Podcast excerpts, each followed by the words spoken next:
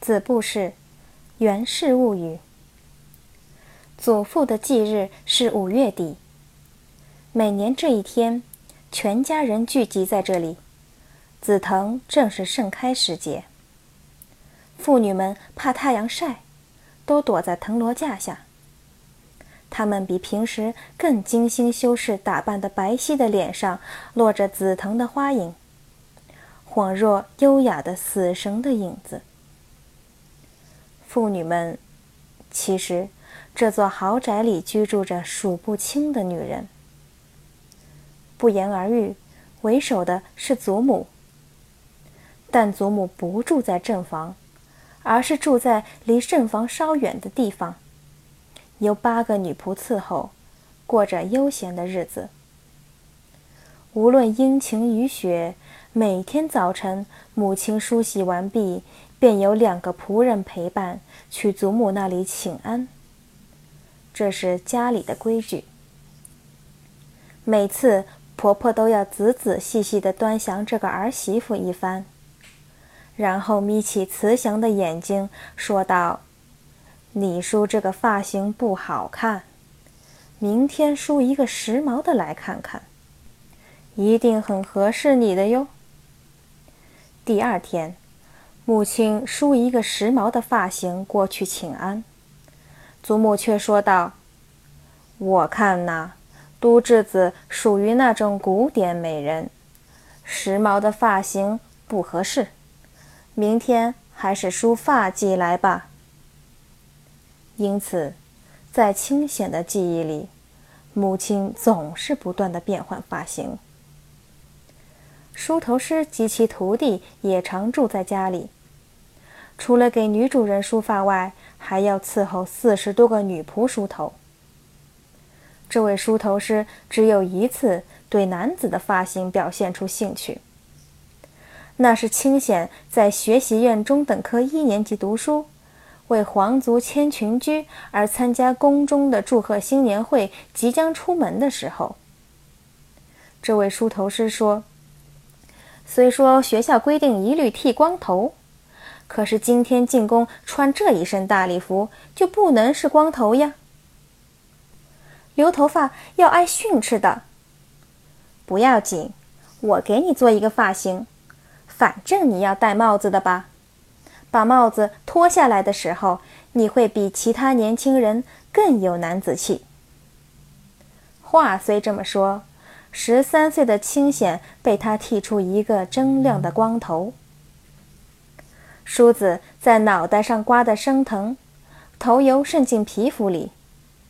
尽管他怎么自夸手艺高超，戴上假发后一照镜子，并不见得多么光彩。然而，在这次新年祝贺宴会上，清显罕见地获得“美少年”的称誉。明治天皇也曾御驾亲临这座宅第一次。为了接待天皇，在庭院里以大银杏树为中心拉上帷幕，举行相扑表演，请陛下在洋房二楼的阳台上观赏。那个时候，清显也被允许敬业，天皇还摸了一下他的脑袋。说起来，这已是四年前的事。这次进宫参加新年祝贺会，也许陛下还记得自己。清显把这个想法也告诉梳头师。对了，少爷的脑袋是天皇陛下亲自抚爱过的呀。梳头师说着，在榻榻米上后退几步，对着清显还显得稚气的后脑勺，毕恭毕敬的击掌合十，行起大礼。前群居的侍童的服装是一色天鹅绒蓝上衣，短裤及膝。胸前左右各缀两对白色大绒球，左右两边袖口和裤子上也缀有同样毛茸茸的绒球。腰间佩剑，脚下是白袜子，暗扣黑漆皮鞋。衬衫的白色花边宽领中间系一条白绢领带。头上是装饰有一根大羽毛的拿破仑式帽子，用丝带吊在背上。宫中每年挑选二十多名学习成绩优异的华族子弟，在新年的头三天轮流进宫。四名为皇后牵群居，两名为妃殿下牵群居。清显为皇后和春日宫妃殿下各牵过一次群居。清显为皇后牵群居的时候，随着皇后走过宫内侍从舍人。焚燃麝香的走廊，安详款步进入夜见厅。庆祝宴会开始之前，他一直侍立在接受众人夜见的皇后身后。皇后品德高尚，聪颖过人，但当时已近六十，相比之下，春日宫才三十出头。不论是容貌、气质，还是健美秀雅的体态风度。都正如绚丽盛开的鲜花。如今，清显记忆犹新的，并非凡是喜欢朴实的皇后的裙裾，而是妃殿下的四周镶嵌无数珍珠的黑色斑纹飞舞的白色大毛皮裙裾。皇后的裙裾上有四个手环，妃殿下的裙裾上有两个手环。侍童们经过多次练习，持着手环，随后按照规定的步子行走，不会有什么困难。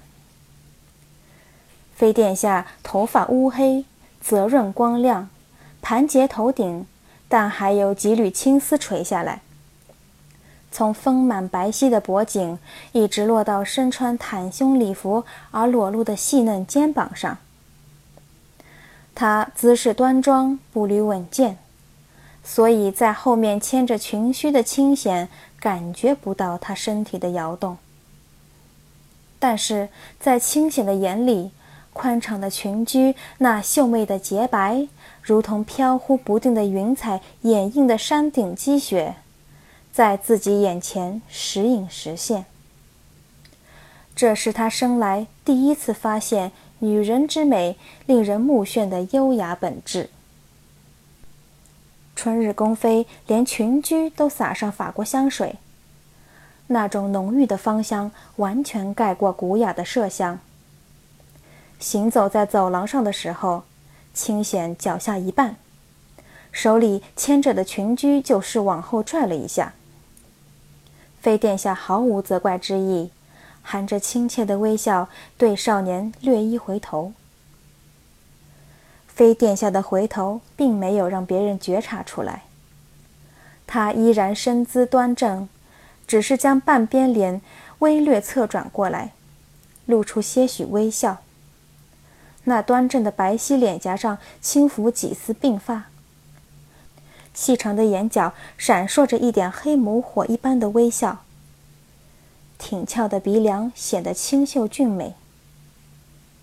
妃殿下那一瞬间。